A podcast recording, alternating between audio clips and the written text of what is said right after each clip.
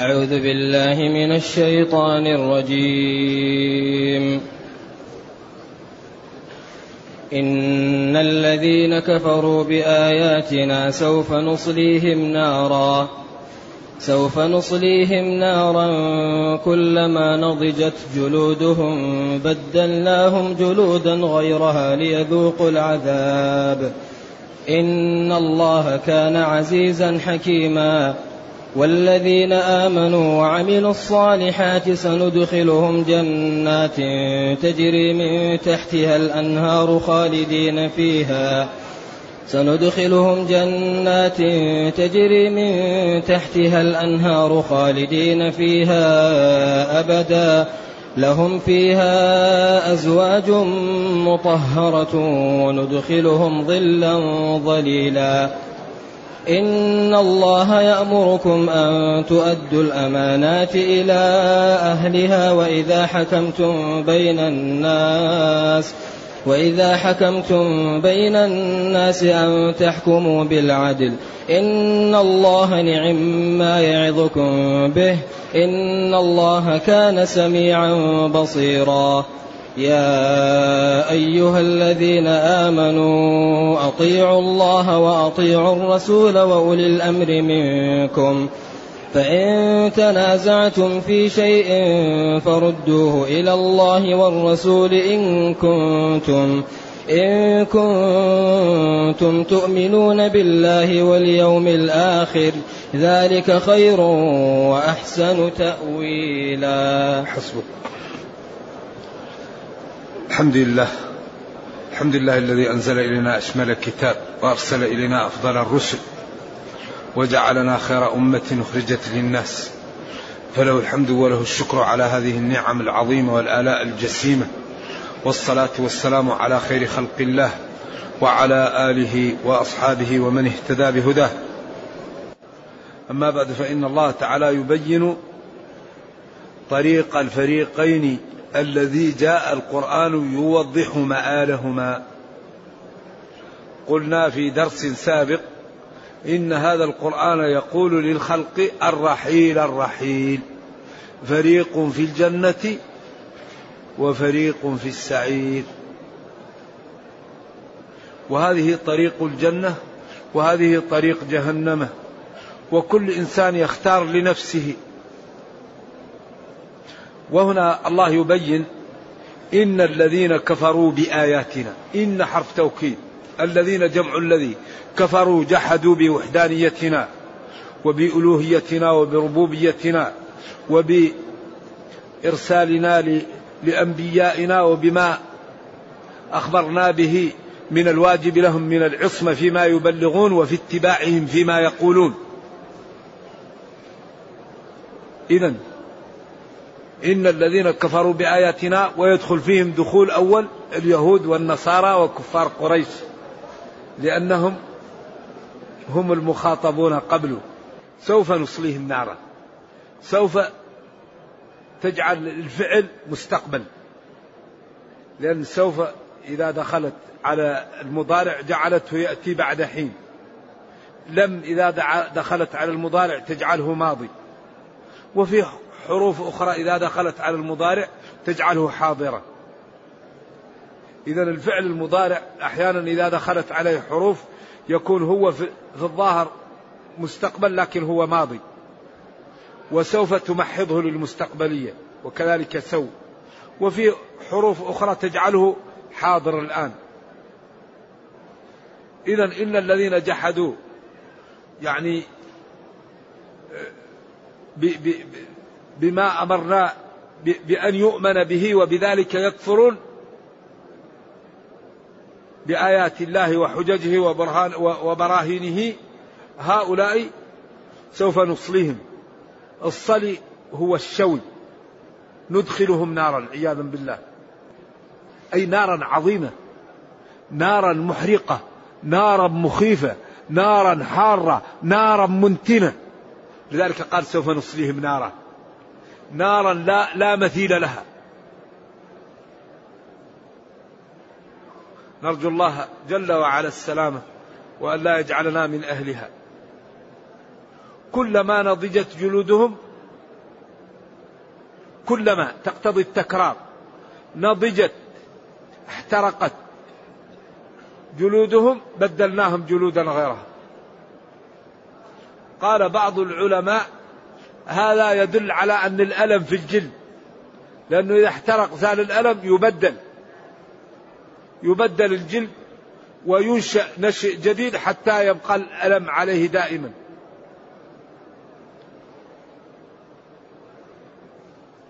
ليذوقوا العذاب ليتجرعوا ويطعموا العذاب.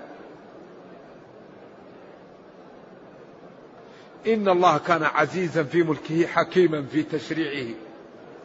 لذلك أحرق الكفرة لأنه عزيز ولأنه حكيم. هم يستاهلون أن يحرقوا لأنه أرسل لهم الرسل وجاءتهم بالحجج والبينات وأعطاهم ربهم من النعم ما لا يعلمه إلا الله.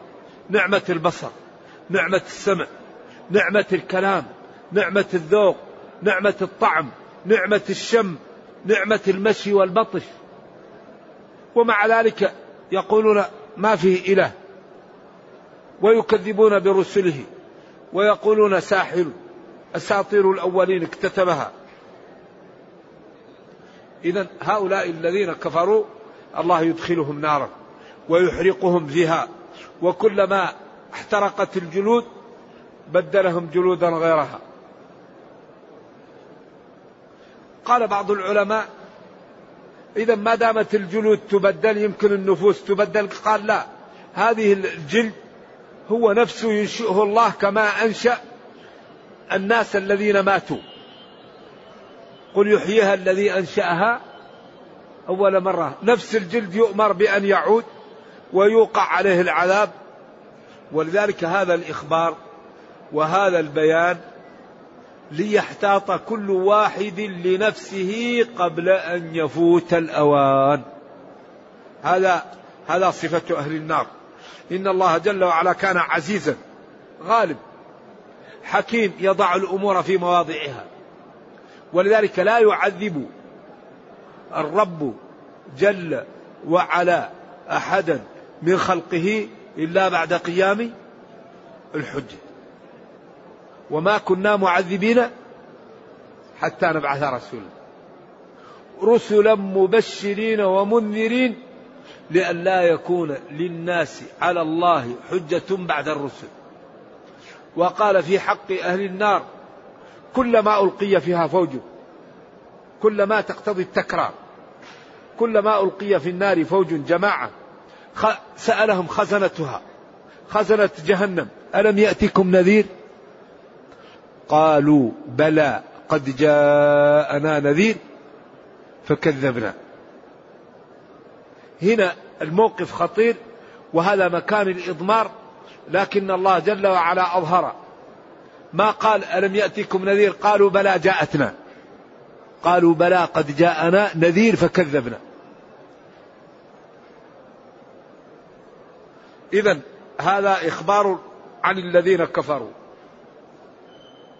أن الله تعالى يدخلهم النار ويشويهم فيها فإذا احترقت جلودهم قال لها عودي من جديد فعادت وهكذا. كلما نضجت كلما خبت زدناهم سعر النار مثواكم خالدين فيها وما هم منها بمخرجين.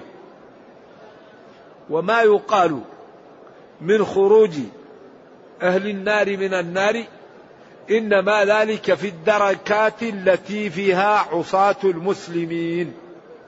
أما نار الكفار فلا يخرجون منها ولا تطفأ ولا ودائما لابثين فيها. نرجو الله السلام والعافية. أما ما ورد عن بعض السلف أن يأتي على النار زمان تخفق أبوابها فذلك الدرجات الدركات التي فيها عصاة المسلمين. فإذا طهروا خرجوا منها. أما نار الكفار هذه لا يخرجون منها. نرجو الله السلام والعافية. طيب هل هذا ما الذي لم الذي لم يكفر والذي آمن؟ ما مآله؟ فقال جل وعلا والذين آمنوا والذين آمنوا. آمنوا تشمل كم؟ 11 جملة. أركان الإيمان الستة وأركان الإسلام الخمسة. وعملوا الفعلات الصالحات. والذين آمنوا وعملوا الفعلات الصالحات سندخلهم جنات. إذا هذا هو ملخص ما جاء القرآن له. جاء القرآن ليعز أقواما ويذل آخرين وليبين للناس طريق النجاة وليبين لهم طريق الهلاك ويترك الناس. وقال ألم نجعل له عينين ولسانا وشفتين وهديناه نجدين. هذه طريق الحق وهذه طريق الهلاك واختر لنفسك. والذين آمنوا بالله ربا معبودا بحق متصل بصفات الكمال والجلال وبرسله وملائكته وباليوم الآخر وبالقدر خيره وشره وعملوا الفعالات الصالحات من صلة الرحم وغض البصر وكف الأذى والبرور بالوالدين وإكرام الجيران وإكرام الضعيف واليتيم الصالحات لا تنتهي. لذلك هذا القرآن يأتي بكلمات لكن إذا شرحت يعني تأخذ حيزا كبيرا. سندخلهم جنات بساتين. تجري من تحت أشجارها الأنهار خالدين فيها أبدا لا يخرجون منها وما هم أبدا وظل ممدود وماء مسكوب وفاكهة كثيرة لا مقطوعة ولا ممنوعة وفرش مرفوعة إنا أنشأناهن إنشاء فجعلناهن أبكارا عربا أترابا لأصحاب لأهل الجنة. أصحاب الجنة اليوم في شغل فاكهون. هم وأزواجهم في ظلال على رائك متكئين. ولهم فيها ما يدعون.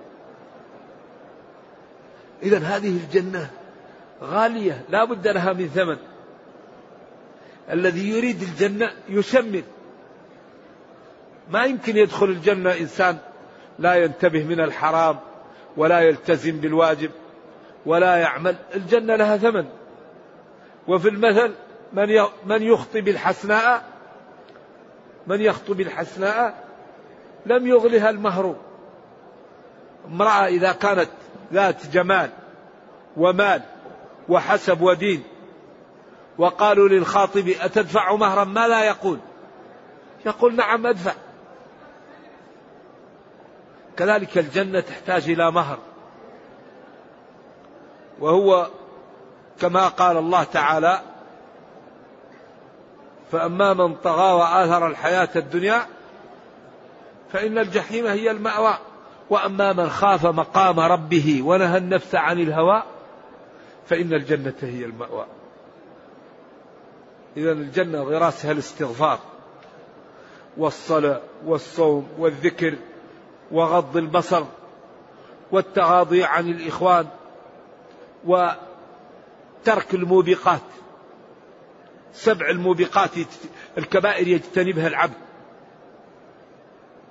عقوق الوالدين الكفر السحر التولي يوم الزحف قذف المحصنات الغافلات. يعني المسلم إذا ترك الكبائر وترك المعاصي واستقام ربه كريم. والله يقول إن الله لا يضيع أجر من أحسن عملا. إذا والذين آمنوا وعملوا الصالحات سندخلهم جنات. هذه الجنات تجري من تحتها الأنهار خالدين فيها لا يخرجون منها. كلهم على أعمار ثلاثة وثلاثين. كل ما تريد الأكل يكون رشح مسك. لا فيه أي أذية. ولهم فيها مع ذلك إيش؟ أزواج. جمع زوج. مطهرة نظيفة. لا حيض لا نفاس لا بول لا غائط لا نخامة لا ريق. مطهرة من كل العيوب العيوب المعنوية والحسية. عفيفات طاهرات. يرى مخ الواحدة من ساقها لجمالها فإذا دخلت في محل يضيء. إذا والله الحقيقة ينبغي الواحد يجتهد حتى يدخل الجنة. يعني يجتهد لأن الجنة الحقيقة بخلاف أمور الدنيا. فإن أمور الدنيا منغصة. خمرها حرام ويسبب السكر. عسلها لازم من ينظف. حليبها يقع له دائما يتغير. أما الجنة كل اللي فيها أنهار ولا تتغير. فيها أنهار من ماء غير آسن. دائما ماء الدنيا يكون فيه غرض ويكون فيه متغير آسن. وأنهار من لبن لم يتغير طعمه. وأنهار من خمر لذة للشاربين. لا ينزفون. ما يصيبهم السكر. وأنهار من عسل مصفى عسل لليوم صعب. إذا أردت لازم تصفيه أو ما تجد له. ففي الدنيا كله صافي. الأزواج طاهرات مصفات. الشرب مصفى الأكل. كل ما تشتهي شيء الغصن يأتيك فتأخذ منه حاجتك ويرجع. فيها ما تشتهيه الأنفس وتلذ الأعين وأنتم فيها خالدون. مشتبه وغير متشابه. تقول هذا الذي جاءك أول فإذا ذقته فإذا هو يختلف. يأتيك مختلف فإذا ذقته تقول هذا الذي كان عندي أول. مشتبها وغير متشابه. إذا من الرجولة ومن الفهم ومن الاحتياط أن الإنسان يبحث أن يكون من أهل الجنة. ولم يكلف بالمستحيل. فيه أمور حذرت منها وفيه كثير أبيح لك. فأنت تصبر حتى تدخل الجنة. ونحن سبي من سبي إبليس. فينبغي أن نصبر حتى نعود إلى أوطاننا. ولكننا سبي سبان العدو فهل لنا أن نصبر حتى نرجع إلى أوطاننا ونسلم؟ إذا يقول جل وعلا وندخلهم ظلا ظليلا. الجنة مثل الوقت اللي قبل طلوع الشمس في الوقت المعتدل. إذا كان في زمن غير حار وزمن غير بارد وكانت الشمس قبل أن تطلع يعني بدقيقتين أو ثلاث دقائق أو دقيقة. هذا هو الجنة.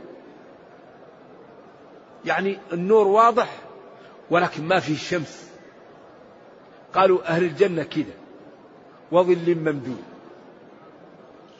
وندخلهم ظلا ظليل ما في الشمس ما ينسخ هذا الظل تنسخ الشمس والحرارة. قالوا في الجنة شجرة يسير فيها الراكب مسافة مئة سنة مئة عام يسير في ظل هذه الشجرة. هذه الجنة عجيبة. لذلك تسيل اللعاب الحقيقة ونرجو الله أن يجعلنا وإياكم من أهلها.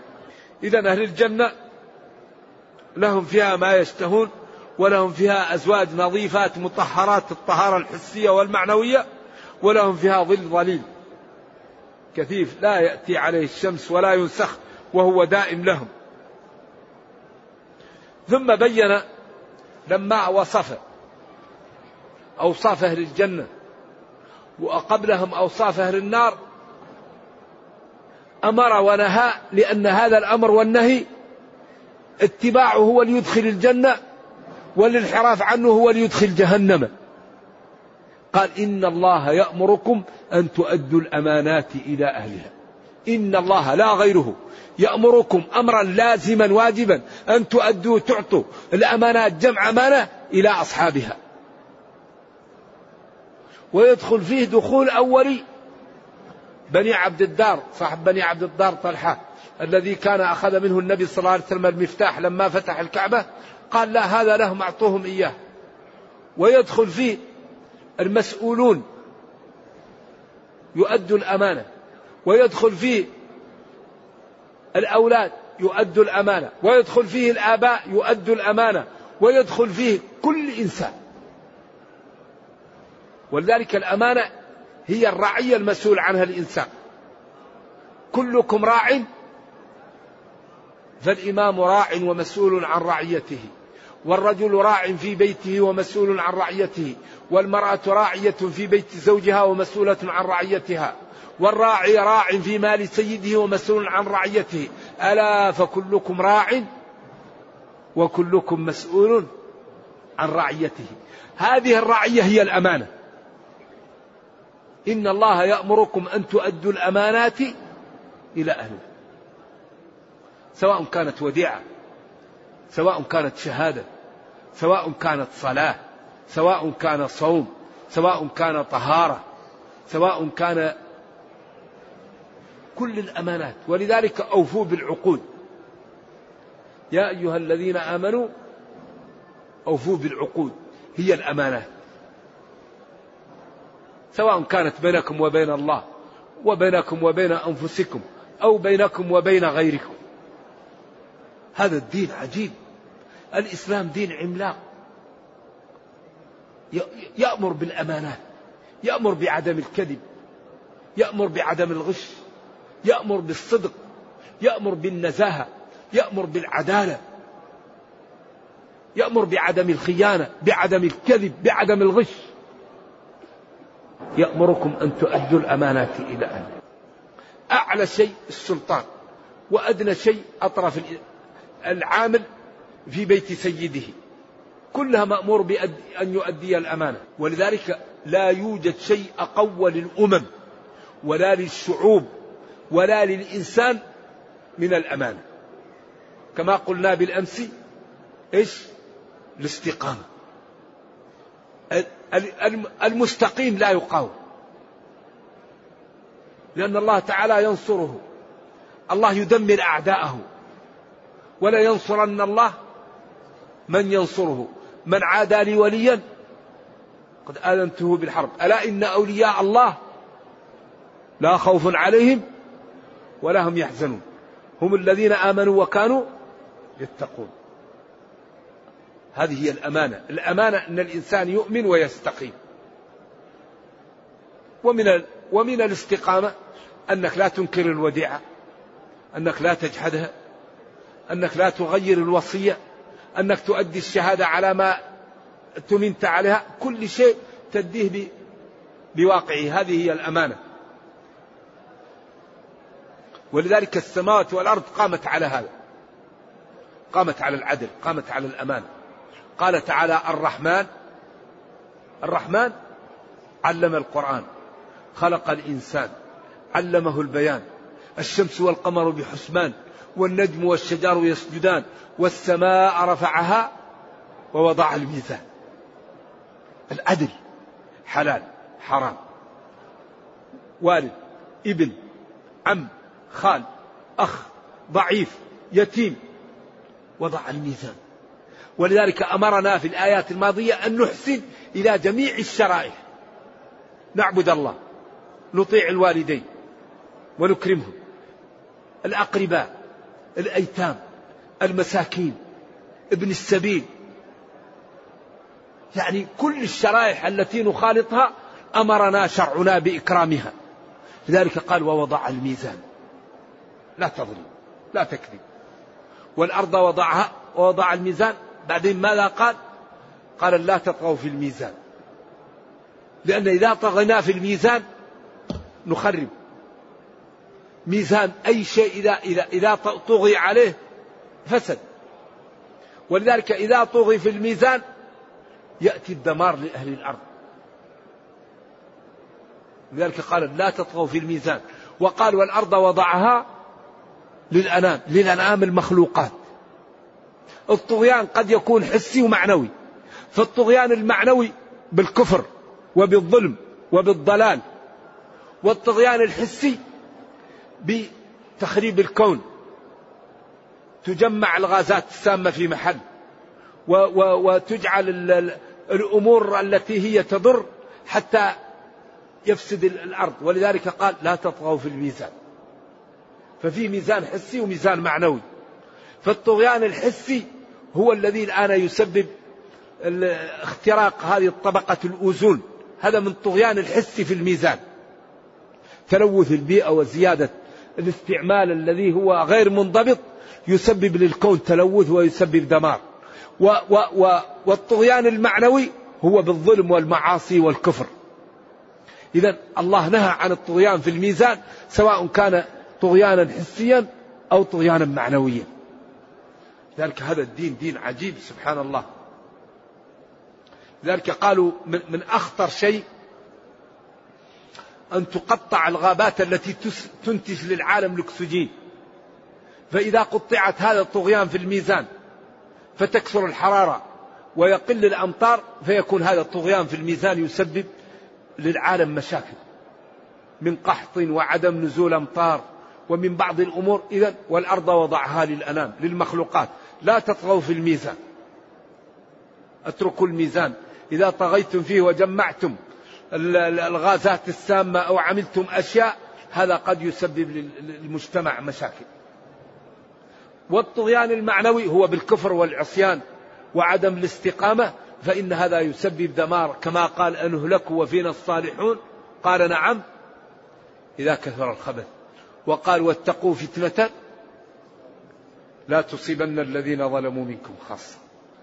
إذا هذه الآية يدخل فيها الجميع أن كل واحد له الأمانة ينبغي أن يؤديها. صلاة أمانة. الصوم أمانة. الصدقة أمانة. الطهارة أمانة. الزوجة أمانة. الولد أمانة. الوالدين أمانة. الجيران أمانة. الدين أمانة. إذا ينبغي أن نؤدي الأمانات. الوديعة أمانة. الشهادة أمانة. الوصية أمانة. إذا ينبغي لكل واحد منا أن يؤدي الأمانة. سواء كان رئيسا أو مرؤوسا صغيرا كبيرا كل واحد مطالب بأن يؤدي الأمانة التي اؤتمنها. ولذلك قال ولا تخن من خانك. ادي الأمانة إلى من ائتمنك ولا تخن من خانك. من عصى فيك الله أطع الله فيه في أن تتقي الله ولا تظلمه. انصر أخاك ظالما أو مظلوما. قال كيف ننصره ظالما؟ قال ترده عن الظلم. هذا نصر له. هذا الدين دين الإسلام دين عجيب. لذلك ينبغي أن نهتم بتأدية الأمانة. ثم قال جل وعلا وإذا حكمتم بين الناس أن تحكموا بالعدل. آه الحكم هذا هو المشكل. احكموا بالعدل. هذا أخوك. جاءك مع واحد وأنت قاضي أو حاكم احكم بالعدل ولو هذا أخوك مال الحق. هذا صديقك وهذا بعيد منك احكم بالحق احكم بالعدل. ولذلك قال ولا يجرمنكم شنآن قوم على أن لا تعدلوا اعدلوا. الصحابي الذي جاء ليهود يخرص النخل قال والله لا يمنعني عدم محبتكم ألا نعدل فيكم ولا يمنعني محبة رسول الله صلى الله عليه وسلم ألا نعدل في الخرص. أنتم يهود خبثاء لكن ديني لا يجعلني نظلمكم ومحبتي لنبيي صلى الله عليه وسلم وللإسلام لا تجعلني أحيف ونأخذ له حقكم سنعطي لكل واحد حقه. يعني يعدل في الخرص. هذا الدين لذلك هذا الدين يغرس في النفوس الفضيلة. يغرس فيها المروءة يغرس فيها التضحية يغرس فيها الشجاعة. ولذلك الذي يحل مشاكل العالم أن المسلمين يتمسكون بالدين ويعملون به ويظهرون للناس جماله في حياتهم فإن أهل الأرض سيدخلون في الإسلام. إذا أظهر المسلمون جمال الإسلام في حياتهم غير المسلمين يدخلون في دين الله أفواجا. إلا من كتب الله له الشقاوة. أكبر دعوة للإسلام أن يمارس المسلمون الإسلام في جميع مناحي الحياة. أكبر دعوة للدين أن يتمسك المسلمون بالإسلام في كل مناحي الحياة في الحكم وفي الإدارة وفي العبادة وفي الصلاة وفي البيوع وفي التعامل. فإذا عمل المسلمون بالإسلام ورأى الناس جمال هذا الدين وعدالته في الحكم دخل غير المسلمين في دين الله. فذلك ينبغي للمسلمين أن يتقوا الله ولا يحولوا بين الكفار وبين الإسلام بأعمال المسلمين التي تخالف في كثير من البلدان الإسلام. لأن غير المسلمين إذا درسوا عن الإسلام يجد الإسلام يقول لا تظلم لا تكذب لا تسرق لا تزني لا ترابي تصدق انفق اصلح ذات البين افعلوا الخير لعلكم تفلحون. يقولون ما أحسن هذا الدين وما أنجعه لحل مشاكل أهل الأرض. فإذا نظر إلى المسلمين ما لا يجد؟ يجد الرشوة ويجد الربا ويجد الظلم. يقول إذا لو كان الدين حق لاتبعه أهله. إذا قال جل وعلا ربنا لا تجعلنا فتنة. أي لا تجعل عملك فينا سببا في صد غير المسلمين عن الدخول في الإسلام. ومن أخطر الأمور أن يكون المسلم يعيش بين ظهراني الكفار ومع ذلك يغش الكفار. مسلم يغش ويغش كافر. هذا يسمى حشف وسوء كيد. المسلم لا يغش ولا يجوز للمسلم أن يغش الكافر. حتى لا يرى أن الكافر يرى الكافر أن هذا الدين يبيح الغش ويبيح الظلم. فيكون هذا سبب في نفرته من الإسلام فالشرائح من المسلمين الذي تعيش بين الكفار أمانة عليها أن لا يغشوا الكفار ولا يكذبوا عليهم ولا يظلموهم وأن يظهروا الصدق ويظهروا العدل والأمانة حتى يعرف غير المسلمين جمال هذا الدين. أما يكون المسلم يعايش الكافرين وهو يغش ويزور الأمور ويعمل الأشياء فيقول الكفار هذا بسبب دينه. إذا دينه يأمره بالغش. فيكون هذا سبب في نفرة غير المسلمين من إيش؟ من الإسلام. أما الذي يعيش بين المسلمين أمر سهل لا غش. المسلمون يعرفون أن الإسلام يحرم الغش. لكن الذي يعيش بين الكفار لا يعرفون الإسلام. فيظنون أن الإسلام يدعو إلى الغش ويكون ذلك سببا في نفرتهم من إيش؟ من الإسلام. فالله الله في هذا الدين لمن يعيش بين ظهراني الكفار فإن المسؤولية عليه أعظم والخطب أجسم. وإذا حكمتم بين الناس أن تحكموا بالعدل إن الله نعم ما يعظكم به نعم الشيء يعظكم به وهو العدل والحق وعدم الظلم. لذلك من أخطر الشيء الحكم بغير ما أنزل الله. لأن الله تعالى جعل الحكم كالعبادة. قال ولا يشرك في حكمه أحدا وقال ولا يشرك في عبادته أحدا. وقال إن الحكم إلا لله وقال وأن أحكم بينهم بما أنزل الله. فلذلك لا يجوز أن يحكم إلا بشرع الله. وأي نظام غير نظام السماء فهو قاصر أن يحل مشاكل أهل الأرض. لأن الله تعالى هو الذي خلق الخلق ونظامه هو الذي يأتي بالعدالة. أما المخلوقون فإذا وضعوا نظاما فإن أول واحد يريد أن لا يجعل نفسه شقيا. ولذلك النظم الوضعية عاجزة أن تحل مشاكل الناس. أما القرآن والدين فنظمه هي التي تحل مشاكل الناس. لأن الله هو الذي خلق الخلق. ويعلم ما ينفعهم وما يضرهم فلذلك التشريع السماوي هو الذي يحل مشاكل الناس. ولذلك الدول التي تعمل بشرع الله مع أنها ليست من الدول المتطورة وليست من الدول الراقية الأمانة فيها والعدل والطمأنينة والرخاء أكثر من غيرها من الدول التي لا تحكم شرع الله وتحكم القوانين الوضعية.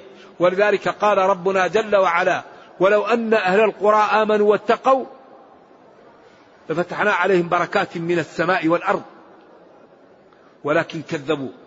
ذلك لو نظرنا إلى الدول التي تحكم بشرع الله وتعلن التحاكم بذلك فتجد أنها أكثر أمنا وطمأنينة وغنى ورخاء من الدول التي تعلن التحاكم للقوانين الوضعية. ذلك ينبغي للمسلمين أن يحكموا شرع الله وأن يطيعوا ربهم فيما شرع لهم. فقد حرم الحكم بغير ما أنزل الله وجعله رتبا كفرا وفسوقا وظلما. ومن لم يحكم بما أنزل الله فأولئك هم الكافرون. ومن لم يحكم بما أنزل الله فأولئك هم الظالمون. ومن لم يحكم بما أنزل الله فأولئك هم الفاسقون. قال العلماء من يحكم القوانين الوضعية يرى أن الإسلام عاجز عن الحكم وأنه متخلف هذا كفر بالإجماع. الذي يرى أن الدين لا يقوم بمصالح الناس وأنه متأخر وأن القوانين الوضعية أقوى في حكم الناس وفي عدالتها هذا كافر بالإجماع. أما من لم يحكم القوانين الوضعية ويرى أن الإسلام هو الأصلح ولكن حكمها لأجل مصلحة فهذا يكون كبيرة ولا يكون كفر يكون كفر دون كفر. ولذلك القاضي إذا حكم بغير ما أنزل الله لا يكفر. القاضي إذا ارتشي وحكم بغير ما أنزل الله هذه كبيرة. إذا من حكم بغير ما أنزل الله يرى أن حكم الله أولى هذا يكون كبيرة عند كثير من العلماء. والحقيقة أن الأمة لو حكمت شرع شرعها في حياتها لازدهرت في دنياها وسعدت في أخراها. نرجو الله جل وعلا أن يرزقنا ويرزق الأمة الحكم بما أنزل الله. وإذا حكمتم بين الناس أن تحكموا بالعدل إن الله نعم ما يعظكم به إن الله كان سميعا لأقوالكم بصيرا بنياتكم. وهذا فيه تهديد وتخويف. ما دان الله عليم وبصير فيا حظ من استقام وحكم شرع الله. وما دام الله بصيرا وحكيما فيا ويل من حكم القوانين الوضعية وترك شرع الله. فالجملة صالحة للترغيب والتهديد وهذا من إعجاز كتاب ربنا. الحقيقة أن هذا الدين دين هو الذي يسعد البشرية. وكل ما نحتاج إليه موجود فيه. فحري بنا الحقيقة أن نثير هذا القرآن ونبينه للناس ونوضح لهم أنهم ما الذي يريدون؟ من أراد الازدهار في الدنيا ففي شرع الله ذلك. ومن أراد السعادة في الأخرى ففي شرع الله ذلك. فلما العدول عن شرع الله وهو يسعدنا في دنيانا ويرحمنا في أخرانا؟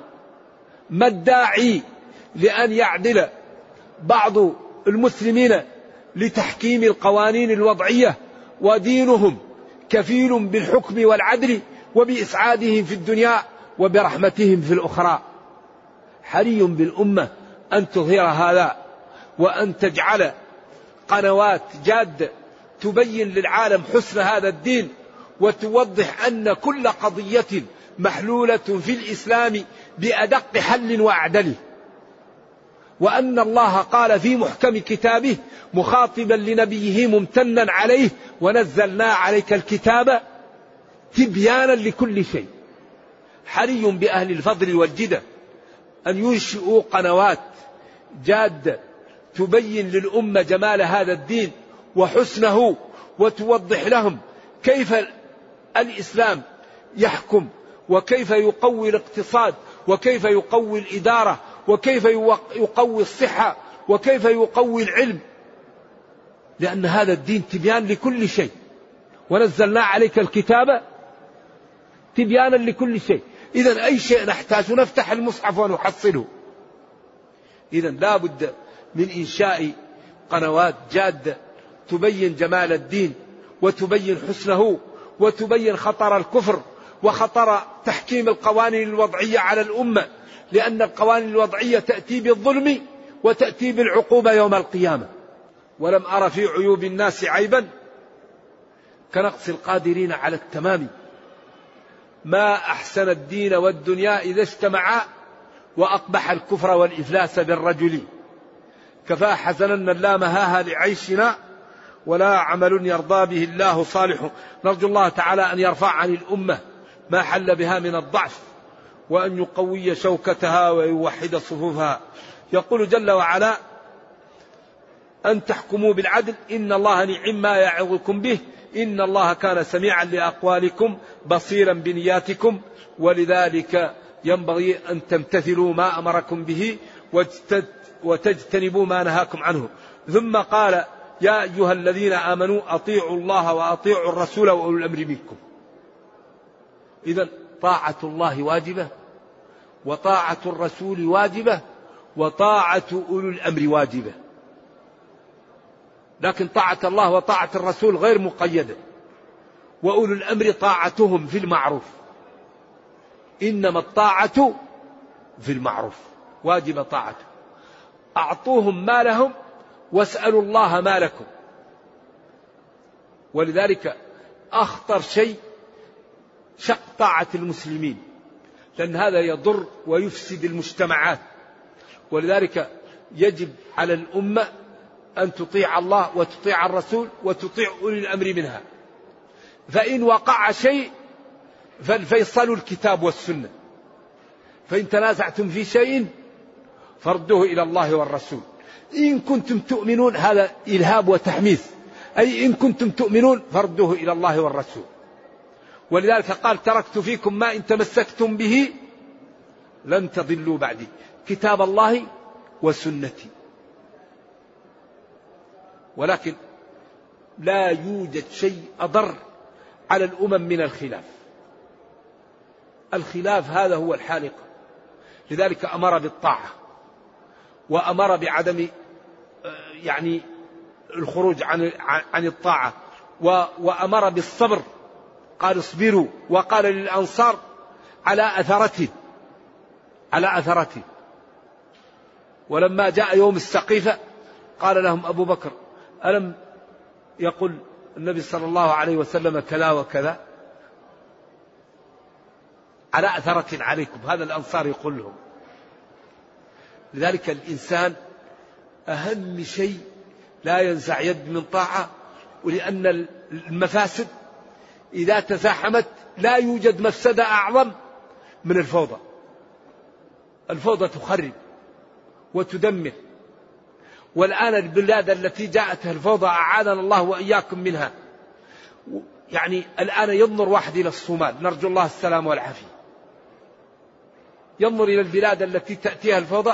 نرجو الله أن ينجينا منها. لا يوجد شيء أخطر منها.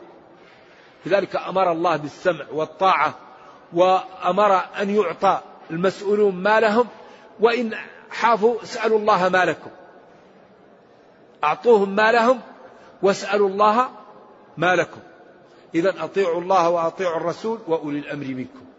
أولي الأمر اختلفوا فيهم. فبعض العلماء قال العلماء والفقهاء وبعضهم قال هم الأمراء الحكام وهذا الذي رجح الطبري. قالوا الأمر هم الحكام. يطاع في المعروف إنما الطاعة في المعروف. نعم. ولا طاعة لمخلوق في معصية الخالق. نعم. إنما الطاعة في المعروف. فما دام المعروف يجب طاعتهم في ذلك. اطيعوا الله واطيعوا الرسول واولي الأمر منكم. فإن تنازعتم في شيء فردوه إلى الله والرسول. ردوه إلى الله لكتابه وإلى الرسول في حياته. فإن رفع و و ولم يكن الرسول صلى الله عليه وسلم بين ظهرانكم فإلى سنته.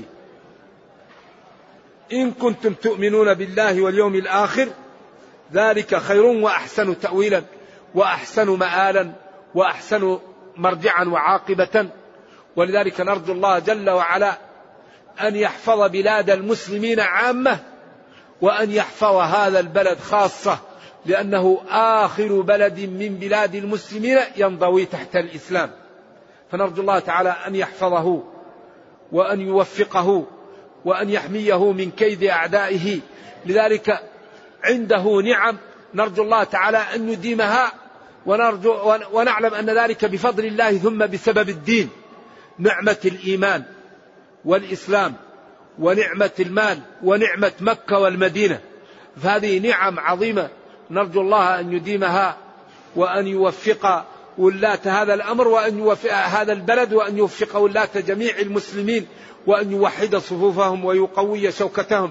ولذلك كان الإمام أحمد يقول لو كانت لي دعوة صالحة لجعلتها لولي أمر المسلمين لأنه بصلاحه يصلح المجتمع. نرجو الله تعالى أن يوفقهم وأن يسدد خطاهم وأن يرزقهم البطانة الطيبة. وأن يجعلنا جميعا من المتقين. إنه خير مسؤول والقادر على ذلك. وصلى الله وسلم وبارك على نبينا محمد وعلى آله وصحبه. والسلام عليكم ورحمة الله وبركاته.